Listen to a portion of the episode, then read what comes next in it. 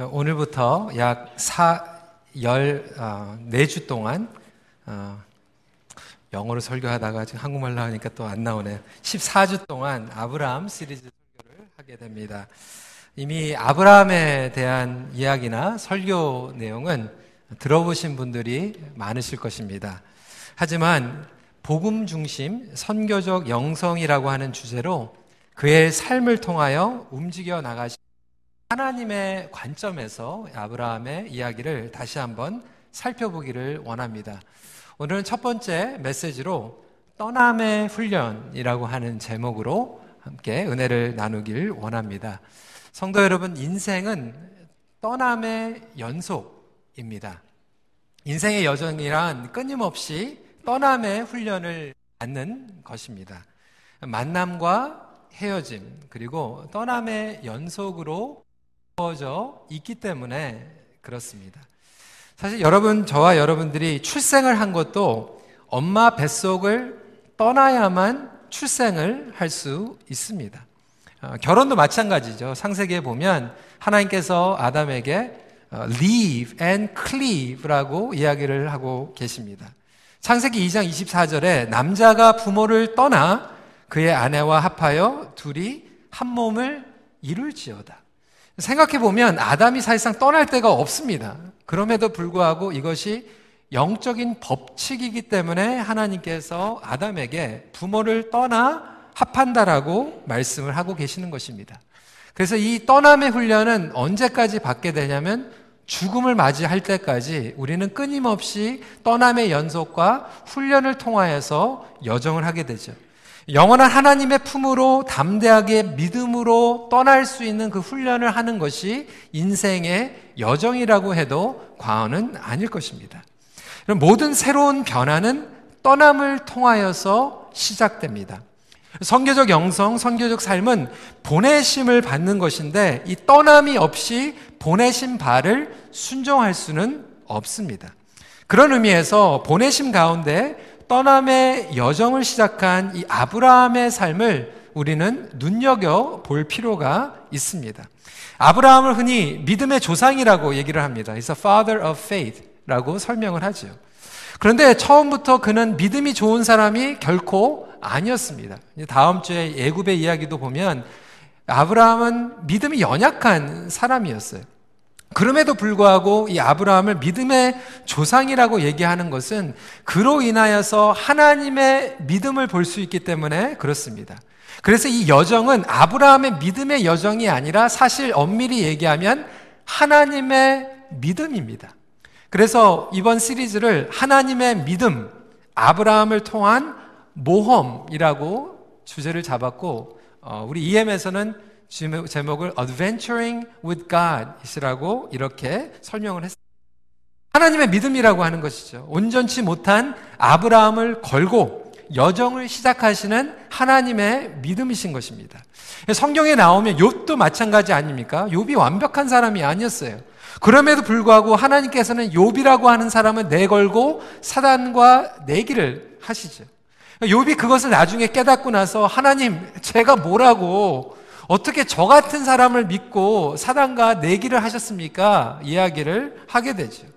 마찬가지로 아브라함도 아브라함의 믿음 때문에 그가 승리한 것이 아니라 사실상 하나님의 믿음으로 그를 택하셨고 그를 불러내셨고 그를 보호하시며 여정을 시작하신 겁니다. 마찬가지로 저와 여러분들도 마찬가지죠. 저희가 온전치 못합니다. 그럼에도 불구하고 하나님께서는 우리를 믿으시고 우리를 불러주시고 우리와 함께 여정을 떠나고 계시는 것입니다. 하나님과 함께 이 믿음의 여정을 떠날 때 그러면 어떠한 훈련이 필요한가 함께 나누기를 원합니다. 첫 번째로 중요한 것은 떠나기 전에 준비가 필요합니다. We all need preparation.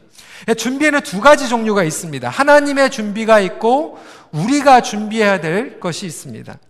눈여겨봐야 할 사실은 이미 하나님께서는 아브라함 삶 가운데에서 개입하시고 역사하셨다라고 하는 것입니다. 창세기 12장 말씀을 보면 마침 하나님께서는 잠잠히 계시고 어디에 숨어 계셨다가 아브라함이 75세가 됐을 때 갑자기 나타나셔서 음성을 주시고 역사하신 것처럼 생각될 때가 있습니다.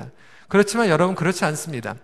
창세기 11장 후반부를 한번 보십시오. 저희가 한번 한 목소리로 읽어보도록 하겠습니다. 시작. 데라가 그 아들 아브람과 하란의 아들인 그의 손자 롯과 그의 며느리 아브라함의 아내 사례를 데리고 갈대아인의 우르를 떠나 갈대, 가나안 땅으로 가고자 하더니 하란에 이르러 거기 거류하였으며 이 말씀을 보면 어떻게 저희들이 짐작이 가냐면 가나안 땅에 가려다가 하란 땅에서 멈춰 있는데 그 주도권은 누구냐면 아버지 데라라고 여겨집니다. 박영선 목사님의 하나님의 열심이라고 하는 책을 보면 마침 이 창세기 11장을 보면 데라 때문에 그리고 데라가 멈추자고 해서 멈춘 것으로 그렇게 여겨지죠. 근데 사도행전 7장으로 넘어가면 이것에 대한 설명을 더 자세하게 해주고 있습니다. 제가 읽어드릴게요. 우리 조상 아브라함이 하란에 있기 전 메소포다미아에 있을 때에 영광의 하나님이 그에게 보여 이르시되 내 고향과 친척을 떠나 내가 내게 보일 땅으로 가라 하시니 아브라함이 갈대아 사람의 땅을 떠나 하란에 거하다가 그의 아버지가 죽음에 하나님이 그를 여기서 너희 지금 사는 이 땅으로 옮기셨느니라라고 기록을 하고 있습니다.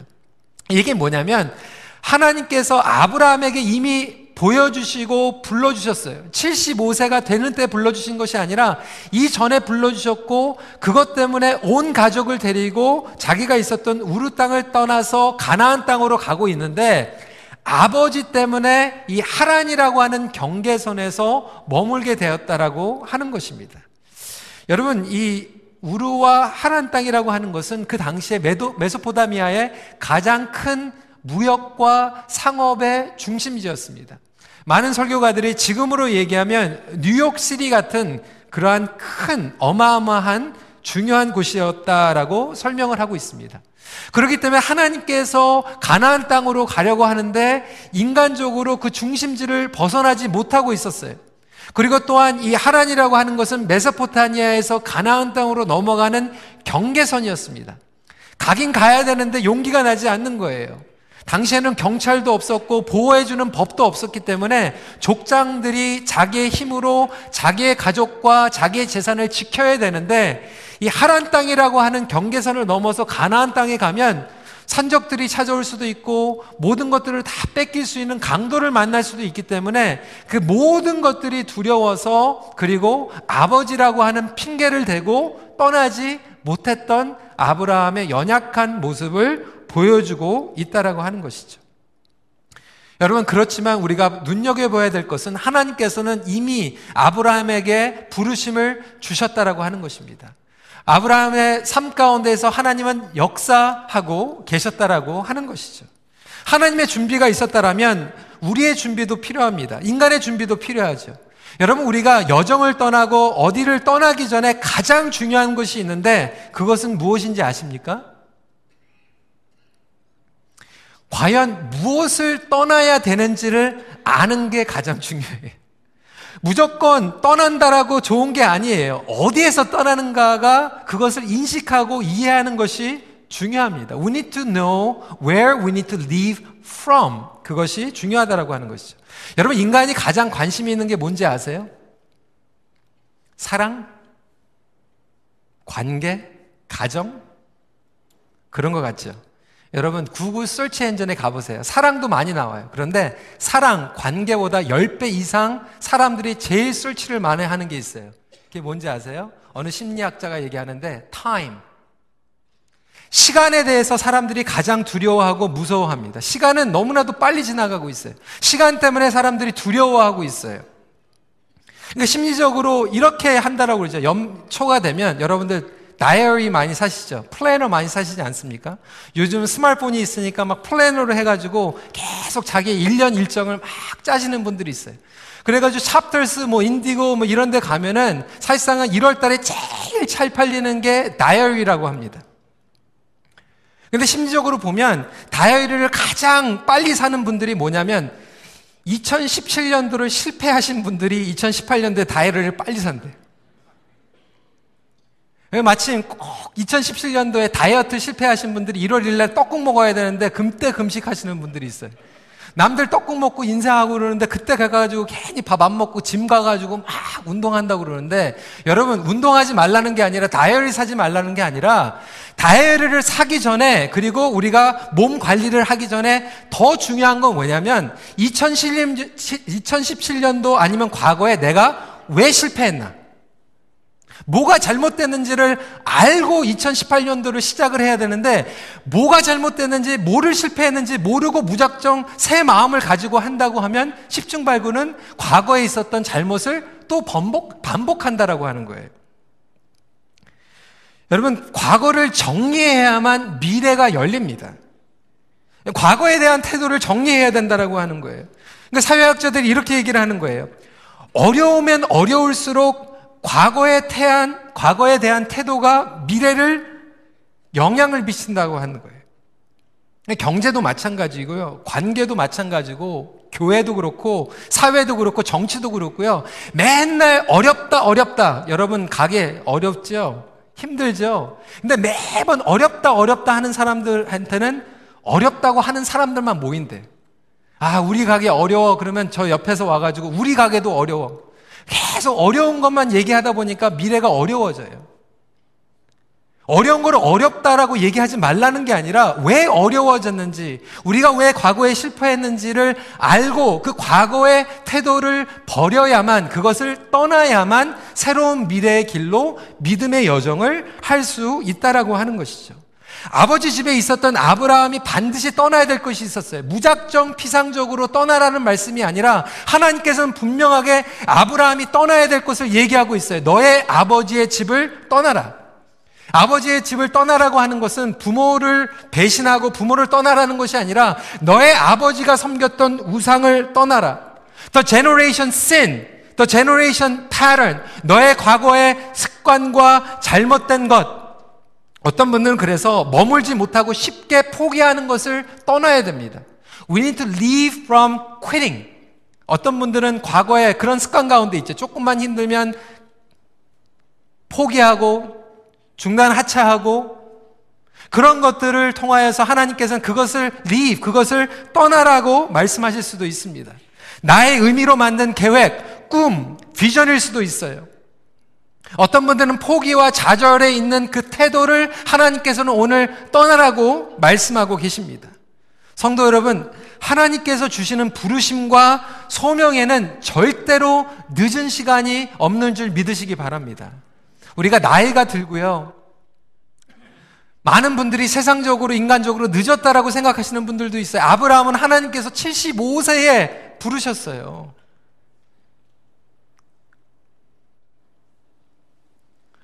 제가 여러분들에게 어느 유명한 분을 소개시켜 드리고자 합니다. 그림 한번 보여주시고요. 미술 좋아하시는 분들은 이름 들어보셨을 거예요. 여러분 칼렌더 보면 많이 그림들이 있죠. 에나 메리 로버슨 모세스라고 하는 세계적인 화가예요. 이 할머니가 평생 시골에서 자랐어요. 시골에서 할 수 있는 게 별로 없어가지고 바느질을 하면서 평생을 살았습니다. 이 바느질을 하면서 살았는데 평소에 앓던 관절염으로 바느질을 할 수가 없고 잘 보이지가 않으니까 76세 때 붓을 들기 시작했어요. 76세 때 처음으로 미술을 배우기 시작해가지고 100세 때에 세계의 유명한 화가가 됩니다. 여러분 대단하지 않습니까? 근데 여러분, 저와 여러분들은 76세 되면 이제 끝났다라고 생각해요. 이제는 새로운 것들을 경험할 수 없다라고 생각하는데 하나님께서 말씀하시는 것은 아브라함을 통하여서 그것을 떠나라.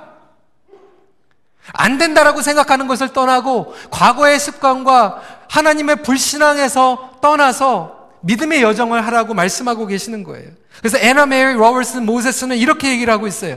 사람들은 내게 이미 늦었다고 말하고 했어요. 하지만 지금이 가장 고마워할 시간이라고 생각해요. 무엇인가를 진정으로 꿈꾸는 사람에겐 바로 지금 이 순간이 가장 젊은 때이거든요. 시작하기에 딱 좋은 때 말이에요. 어떤 분들은 연세가 드셔도요, 정말 하나님께서 주신 꿈을 가지고요, 믿음의 여정을 시작하는데, 어떤 분들은 지금 이제 10대, 20대밖에 안 됐는데, 실패가 두려워서 과거에 있는 죄와 나의 죄성을 떠나지 못하고 안주하고 계시는 분들도 있을 줄 있습니다. 여러분, 여러분들이 주저하는 것은 무슨 이유입니까? 여러분들이 정말로 2018년도, 아니, 믿음의 첫걸음을 하기, 전진을 하기 위해서 반드시 떠나야만 하는데 여러분들을 떠나지 못하게 만드는 영역은 무엇입니까? 그것을 바로 깨닫지 못한다라면 우리는 2018년도도 똑같은 반복을 하면서 시간만 잃어버릴 수 있다라고 하는 것이죠. 두려움입니까? 염려입니까? 자존심입니까? 궁극적으로는 하나님을 신뢰하지 못하는 거 아닐까요? 두 번째로 우리 떠나는 방향을 알아야 합니다. Not only we need to know where we are leaving from, 근데 direction이 너무나도 중요하죠. 떠나는 방향을 하나님께서 말씀하고 계십니다. 1절 하반기입니다. 내가 내게 보여줄 땅으로 가라. 하나님께서는 아브라함에게 무작정 떠나라는 것이 아니라 어디로 가야 될지 방향을 보여주고 계세요. 무조건 떠나라는 게 아니에요. 무엇에서 떠나야 되는지를 알고 어디로 향해야 되는지를 알아야 되죠. 어떤 분들은 제가 이렇게 떠나라는 얘기를 하니까 괜히 이상하게 이거를 왜곡해가지고 이해하시는 분들이 있어요. 5년 전에 우리 EM에서 이 사순절 때 고난주간 때 금식을 했습니다.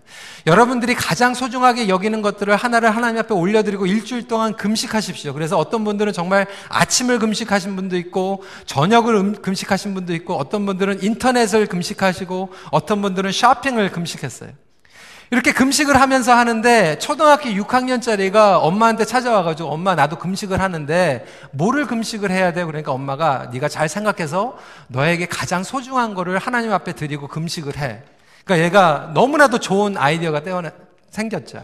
엄마 그러면 저는 학교를 금식하겠습니다. 이렇게 얘기를 한 거예요. 소중하게 맞지만 그 의도가 아니잖아요. 괜히 제가 오늘 떠나라고 그러니까 어떤 분은 괜히 아내를 떠나고 뭐 가정을 떠나고 뭐 괜히 잘 다니다가 괜히 교회를 떠나고 뭐 이런 떠나라는 얘기가 아니라 떠나는데 어디로 가느냐가 굉장히 중요한 거예요. 어디로 가느냐, 어떤 방향이냐. 하나님께서 주시는 방향으로 가라는 거예요. 무조건 떠나는 게 좋은 게 아니라 갈 길 보여줄 길이 있으십니다. 그런데 히브리서를 보면 조금 혼동이 되는 부분이 있어요. 우리 히브리서 11장 8절 말씀 같이 읽도록 하겠습니다. 시작. 믿음으로 아브라함은 부르심을 받았을 때 순종하여 장래의 유업으로 받을 땅에 나아갈새 갈 바를 알지 못하고 나아갔으며 여러분 이상하지 않습니까? 창세기에는 내가 보여줄 땅으로 가라라고 말씀하시는데 히브리에 보면 갈 바를 알지 못하고 간다. 이게 좀 이상하지 않습니까? 성경이 상충됩니까? 그렇지 않아요. 그러면 무슨 뜻일까요? 쉽게 말하면 이렇습니다. 하나님께서는 우리를 종점이 아니라 정류장으로 인도해 주십니다. 여러분 멋있지 않아요? 종점이 아니라 정류장으로 누가 제가 쓴 거예요. 제가 쓴 거. destination이 아니라 그냥 station으로 인도하신다는 얘기예요. 우리는 대부분 여정을 떠날 때 우리는 마지막 final destination이 무엇인지를 곰곰이 생각하고 그게 안, 보이면, 안 보이면 아예 한 발자국도 안 나가려고 하는데 성경을 보면 하나님께서는 믿음의 사람들에게 final destination을 구체적으로 보여주신 것이 없고 one station at a time, one step at a time station마다 하나님께서 보여주시고 인도해 주시면서 간다라고 하는 거예요. 아브라함의 여정이 그렇다라고 하는 것이죠. 저와 여러분들도 마찬가지예요. 여러분 제가 제 아내하고 결혼해가지고 LA 유학 갔을 때 아는 교회도 없었고 친척도 없었고 친구도 없었어요. 그냥 하나님께서 불러주시니까 가니까 one station at a time 교회를 만나게 하시고 친구를 만나게 해주시고 아이를 거기서 낳고 훈련을 받게 하시고 제가 토론토에 7년 후에 왔을 때 토, 론토 큰빛 교회의 담임 목사가 된다라고 하는 생각을 전혀 못했어요. 그냥 one station at a time 한 발자국 한 발자국 인도해 주시다 보니까 여기까지 왔고 저는 이것도 final destination이 아니라고 생각합니다. 그러면 final destination은 무엇인가? 성경에서 얘기하고 있는 것은 가나안 땅보다 하나님이라고 하는 거예요. 사랑하는 성도 여러분, 저와 여러분들의 final destination은 하나님인 줄 믿으시기 바랍니다. 하나님을 향하여 가고 하나님과 더 가까워지는 것이 final destination이고 그것을 향하여서 나가는 한 발자국 한 발자국이 인생의 우리의 next station이라고 하는 것이죠. 여러분, 우리 삶 가운데서도 저와 여러분들은 station을 가고 있는 거예요. 근데 중요한 것은 방향입니다. 두 가지 방향이 있어요. 하나님을 향한 방향인가, 나를 향한 방향인가.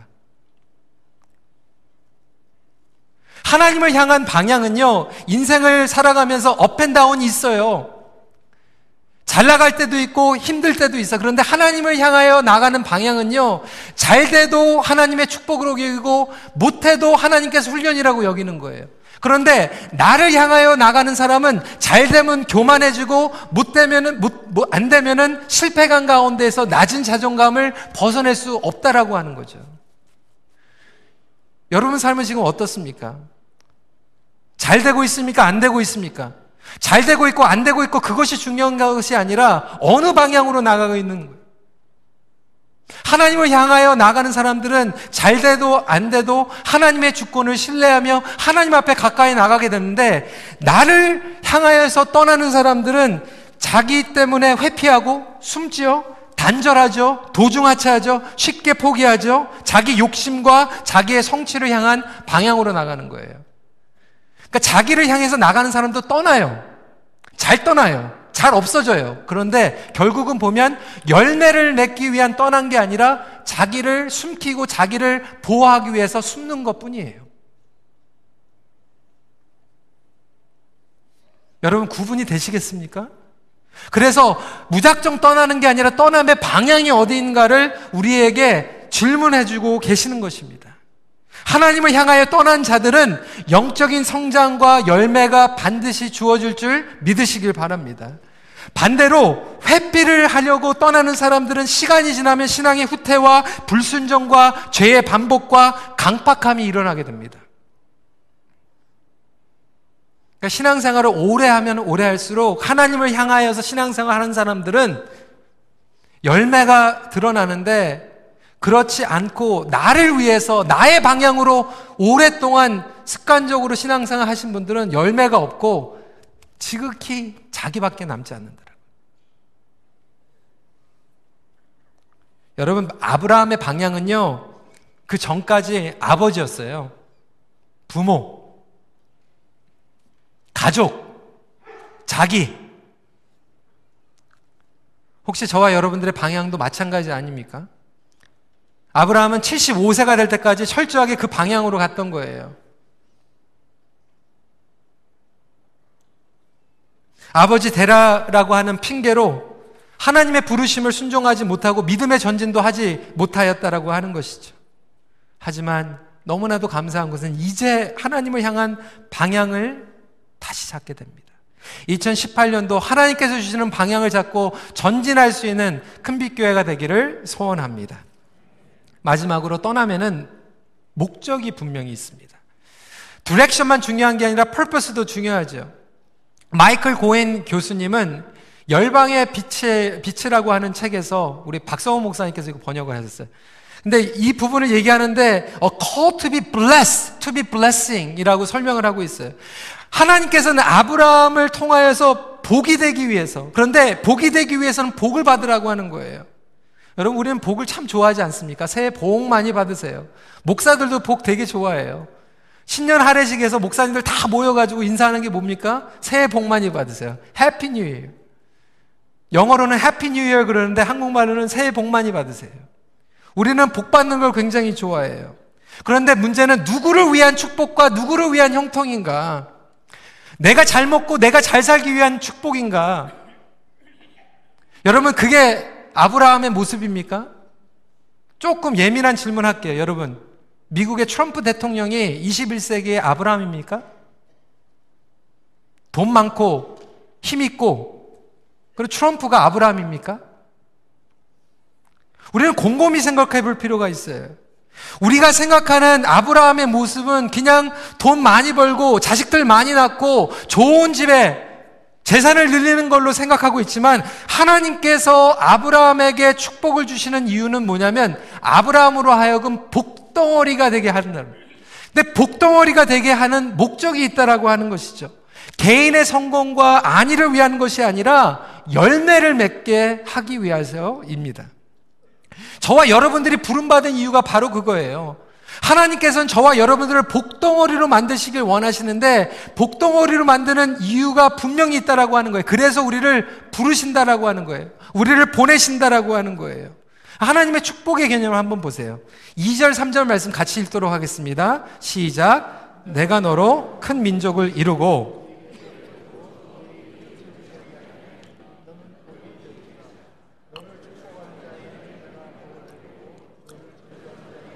내가 저주하리니 땅의 모든 족속이 너로 말미암아 복을 거둘 것이라.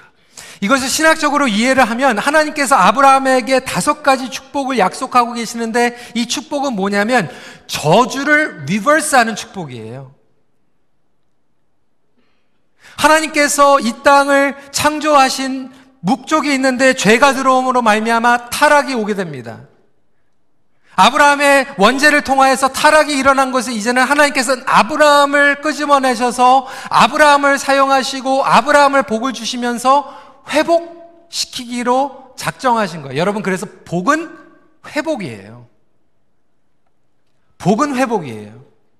하나님께서 창조하신 것이 타락이 된 것을 아브라함을 통하여서 회복하기 시작하시는 그리스도의 예표. 저와 여러분들에게 복 주시기 원하시는 것은 저와 여러분들이 그것을 통하여서 하나님과 관계가 회복이 되고 저와 여러분들의 삶을 통하여서 열방이 그리고 우리의 이웃들과 우리의 가정이 예수 그리스도의 회복을 경험하는 통로로 삼으시는 것이 복이라고 하는 거예요. 그래서 마이클 고엔의 열방의 빛을 해서 랍비 미드라시의 그 유대 문헌을 인용하고 있는데 여러분 들어보세요. 내가 아담을 먼저 만들 것이며 만약 그가 옳은 길에서 벗어난다면 그 문제를 해결하기 위해 아브라함을 보낼 것이다. 그러니까 아브라함 혼자 잘 먹고 잘 살라 그래가지고 복 주는 게 아니라 아브라함을 통하여서 저주를 뒤집는 거예요. 사랑하는 성도 여러분, 저와 여러분들의 삶 가운데에서 죄로 인한 저주가 뒤집어지는 하나님의 영광이 드러나길 소원합니다. 그래서 하나님께서는 작정하시고 아브람을 불러서 아브라함으로 만드신 거예요.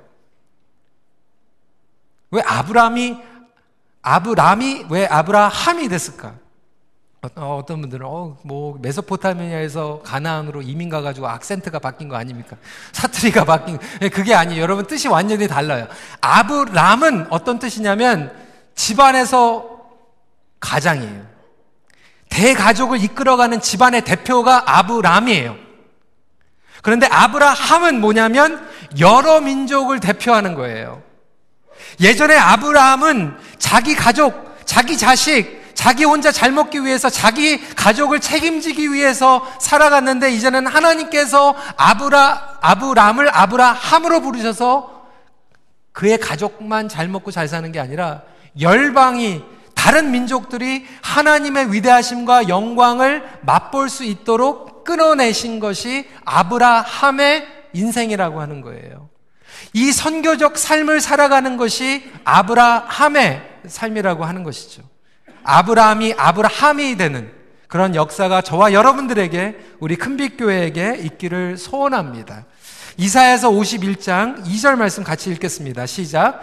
너희의 조상 아브라함과 너희를 낳은 사라를 생각하여 보라. 아브라함이 혼자 있을 때 내가 그를 부르고 그에게 복을 주어 창성하게 하였느니라. 아브라함이 혼자를 위해서 살아갈 때 하나님께서 불러주셔서 창성하게 하셔서 복의 통로로 열방이 하나님 앞에 돌아오는 선교적인 삶을 살아가게 하는. 아브라함은 선교사 파송 받지도 않았어요. 전도 폭발 새 생명 하지도 않았어요. 그런데 그의 삶은 철저하게 선교적 삶이었습니다. 열방이 하나님을 만나게 되고 열방이 하나님 앞에 돌아오는 회복의 역사가 그의 선교적인 삶을 통하여서 드러나게 됩니다. 아브라함의 삶을 보면서 우리는 그래서 따라갈 모범으로 삼는 것은 아니에요. 여러분 인물 강해를 하면 많은 분들이 아, 브라함을 본받아야지. 여러분 아브라함 본받지 마세요. 아브라함 사실상 본받지 말아야 될 게 더 많아요. 근데 아브라함 시리즈를 통해서 우리가 만나는 것은 그럼에도 불구하고 묻혀나오는 복음의 역사. 그럼에도 드러나는 예수 그리스도. 우리가 예수 그리스도를 만나는 것이 바로 선교적인 삶인 것입니다. 여러분, 그래서요, 선교적인 삶, 복음적 삶은 무엇인가? 저는 한마디로 명품 인생이라고 생각이 됩니다. 명품 인생. 어, 사회심리자인 김정은 교수가 이런 얘기를 하더라고요. 물론 모든 걸 다 어그리할 수는 없지만 그분이 이렇게 얘기를 하는 게 왜 한국 사회는 잘 사는데 우리 스스로 생각할 때 이렇게 선진국이라고 여겨지지 않을까? 여러분 왜 그런 것 같아요? 명, 명품이 없다는 명품이. 그러니까 기능적으로는 잘 만드는데 이 명품이 없는 이유. 이래 명품이 있는 데는 특징이 있다는 거. 명품을 만드는 나라들은 특징이 있대요. 이 특징이 뭐냐면 감탄을 잘한대요. 감탄. Wow. 그러니까 똑같은 것 같은데 명품을 보면 명품을 쓰면 wow. 쓸 때마다 이 감탄이 일어난대요. 그게 뭐냐면 그것을 appreciate 할 수 있고 그것을 표현할 수 있는 여유. 우리는 빨리빨리 살면서 기능적으로는 살아가는데 그 여유 가운데서 그러다 보니까 서양에는요, 이런 말을 많이 해요. Oh, wonderful. 그런데 아무리 사전을 봐도 그게 번역된 게 없대요. 아무리 번역을 하려고 해도 오, 놀라워라. 뭐 이거밖에 안 된대요. 여러분, 감탄사 무슨 표현이 있어요? 아무리 생각해도 저는 하나밖에 생각이 안 나요. 헐, 이거밖에 안 나요. 대박? 근데 한국 사회가 옛날에 그렇지 않았다라고. 옛날에는 그 여유가 있었대요. 그래서 옛날에 그 그림들을 보면 도자기를 보면 명품이 있었대요. 근데 그때는 그 눈이 있고 그것을 appreciate 하면서 감탄이 있다 보니까 여러분 옛날에 좋은 말이 뭐냐면 얼씨구. 이게 좋은 말이래요. 얼씨구. 근데 요즘은요, 욕이 됐어요. 얼씨구. 욕이 돼버렸잖아요. 근데 하나님께서는 아브라함을 선교적 삶을 살기 위해서 그리고 복을 주시는 목적이 뭐냐면 아브라함을 통하여서 명품 인생을 이뤄내겠다라고 하는 거예요. 아브라함을 통하여서 바로가 그리고 아비멜렉이 감탄을 하죠. 왜 아브라함을 보고 감탄하는 게 아니라 아브라함을 통하여서 역사하시는 하나님을 보고 감탄하기 시작합니다. 아브라함이 섬기는 하나님을 예배하게 되죠. 예배하는 인생이 감탄하는 인생이에요. 예배 드리는 인생이 명품 인생이에요.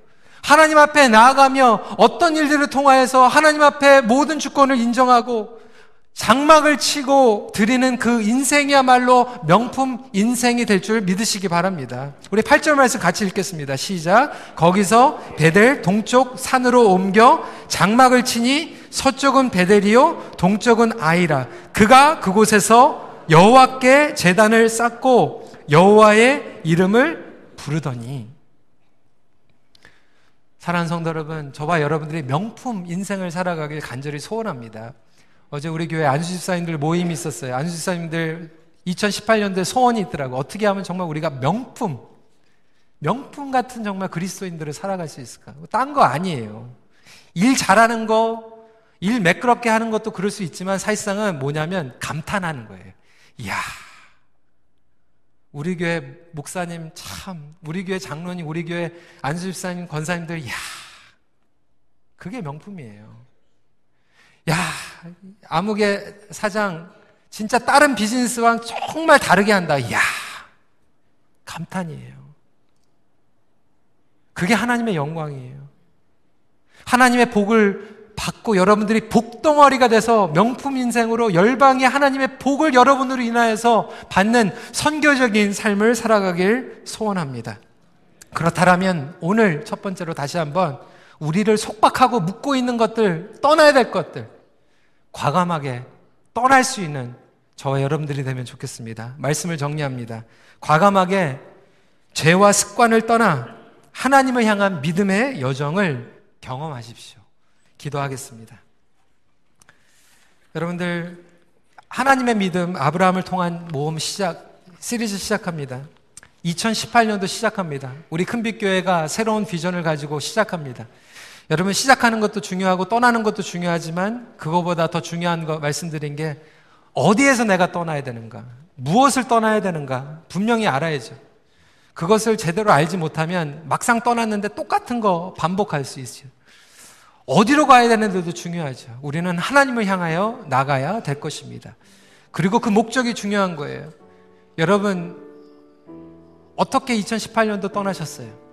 무작정 또 떠나셨습니까? 아무런 목적 없이 떠나고 계십니까? 여러분, 그것은 시간 낭비이고 인생 낭비이죠. 아, 이제 와가지고 뭘 또. 여러분, 그렇지 않아요. 75세, 76세에도 여러분, 정말 never too late. 늦은 시간은 없어요. 이제라도 하나님의 방향을 붙잡고 나아갈 수 있는 시간이 되길 원합니다. 우리 시간에 같이 간절한 마음으로 우리 자신과 교회 공동체, 우리 가정을 주님 앞에 올려드리며 기도하는 시간 갖도록 하겠습니다. 기도하시겠습니다. 아버지 하나님 감사합니다.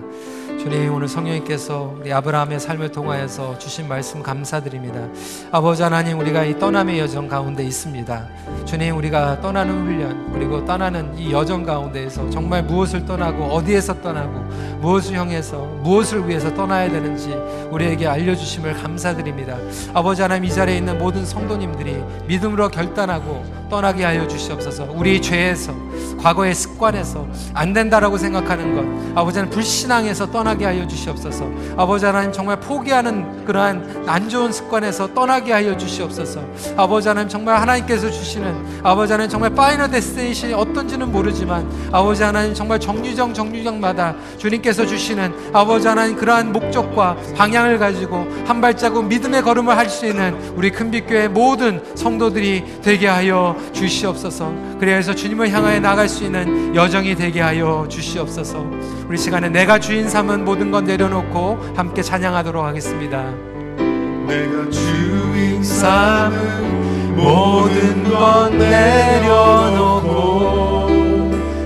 주 대신 주 앞에 나가 내가 사랑했던 모든 것 내려놓고 주님만 살아 다시 한번 고백합니다. 내가 주인 삼은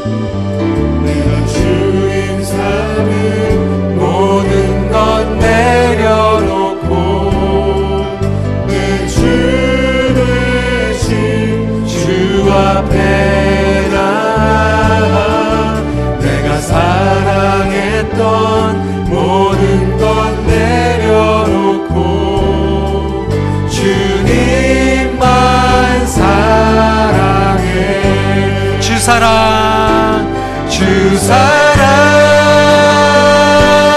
거친 풍랑에도 깊은 바다처럼 나를 잠잠케 해주 사랑 내 영혼의 반성 그 사랑 위에서 주 사랑 다시 한번 고백합니다. 주 사랑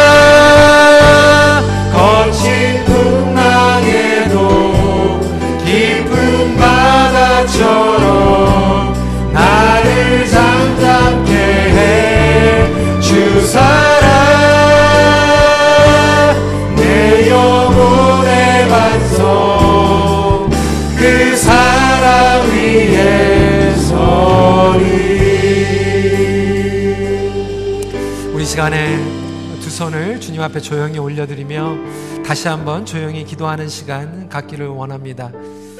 혹시 여러분 하나님께서 우리를 불러주셨는데 아브라함이 자기 아버지 데라를 이유로 하나님의 부르심에 떠나지 못하고 있는 것처럼 혹시 저와 여러분들의 삶에 데라가 있지는 않습니까?